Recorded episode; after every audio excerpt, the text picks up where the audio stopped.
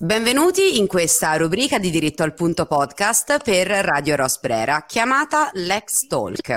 Io sono Cristina Trocher e sono un'avvocatessa di Firenze. Mi occupo di diritto civile e soprattutto di diritto di famiglia e sono membro fondatore di un podcast giuridico chiamato appunto Diritto al punto podcast, attraverso il quale cerchiamo di spiegare con leggerezza e semplicità il diritto a tutti, proprio a tutti. Lo potete trovare sui normali canali podcast come Spotify e Apple Podcast e ci trovate ovviamente su Facebook e Instagram. Con me oggi ci sono l'avvocato Cosimo Pagnini e l'avvocato l'avvocatessa Benedetta Latini, che si occupano di diritto civile e che, e che sono rispettivamente membro fondatore e membro di Diritto al Punto Podcast. Oggi con loro parliamo di unioni civili e convivenza di fatto. Lo faremo in breve e per una trattazione più esaustiva dell'argomento vi rimandiamo all'episodio numero 3 della nostra prima stagione. In particolare oggi io svolgerò il ruolo di intervistatore e i miei colleghi risponderanno a due mie domande sull'argomento.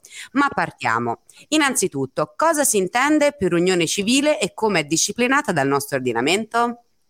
Beh, con la legge 76 del 2016, che è più comunemente conosciuta come la legge Cirinna, il nostro legislatore ha disciplinato e conseguentemente introdotto nel nostro ordinamento le unioni civili e le convivenze di fatto.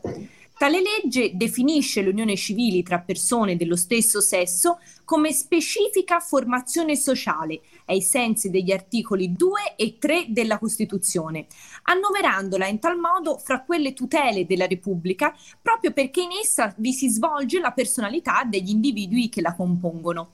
Ma chi può costituire un'unione civile? Possono costituire questa unione due persone maggiorenni dello stesso sesso mediante dichiarazione dinanzi a un ufficiale di Stato civile ed alla presenza di almeno due testimoni. L'istituto oggetto di disamina è oramai sostanzialmente parificato al matrimonio tra eterosessuali. Si pensi infatti che con l'unione civili sorgono obblighi reciproci all'assistenza morale e materiale, alla coabitazione, nonché alla contribuzione ai bisogni comuni in relazione alle proprie sostanze, esattamente come avviene in costanza di matrimonio.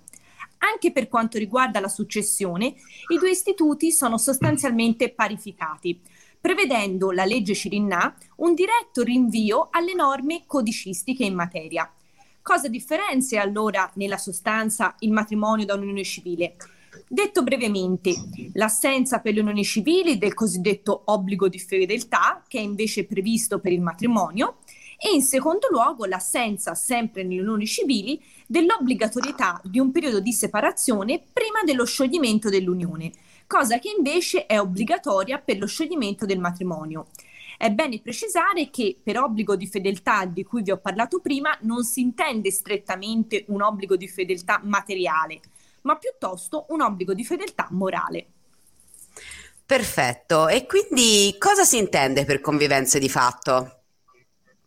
Eccomi, sì, per convivenze di fatto si intende la condizione di due persone maggiorenni che convivono e che sono unite stabilmente da legami affettivi di coppia e di reciproca assistenza morale e materiale, non vincolati da rapporti di parentela, affinità o adozione, da matrimonio o da un'altra unione civile.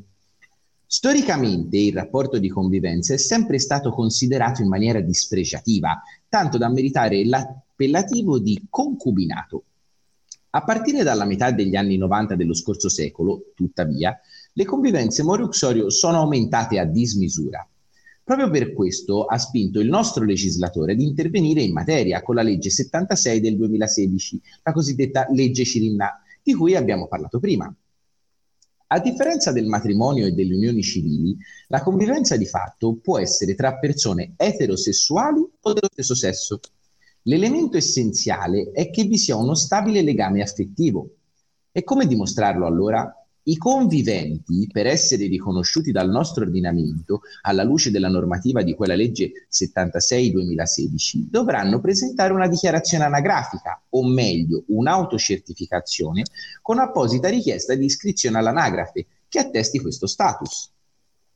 Sul piano delle concretezze, la novella introduce dei diritti, prima assenti, tra conviventi di fatto, quali, a mero titolo esemplificativo, il diritto di visita e assistenza in caso di ricovero, il diritto di accedere alle informazioni personali, alla stegua del coniuge o dei familiari, il diritto di mantenere, in caso di morte, la residenza nella casa comune di proprietà del defunto convivente per un periodo massimo pari a 5 anni. E per quanto riguarda il patrimonio, invece, i conviventi, invece, per regolare i loro rapporti patrimoniali, devono firmare un contratto di convivenza predisposto da un avvocato o da un notaio, all'interno delle quali indicare le proprie decisioni in materia. Eccoci alla conclusione della nostra breve rubrica legale. Come vi accennavo in precedenza, per maggiori informazioni vi rimandiamo all'ascolto del nostro podcast, nonché potete contattarci per chiarimenti e consulenze ai seguenti indirizzi: info chiocciola diritto al punto.it e consulenza chiocciola diritto al punto.it o direttamente sul nostro sito www.dirittoalpuntopodcast.com. Ci vediamo al prossimo episodio di Lex Talk. Ciao! Ciao! Ciao!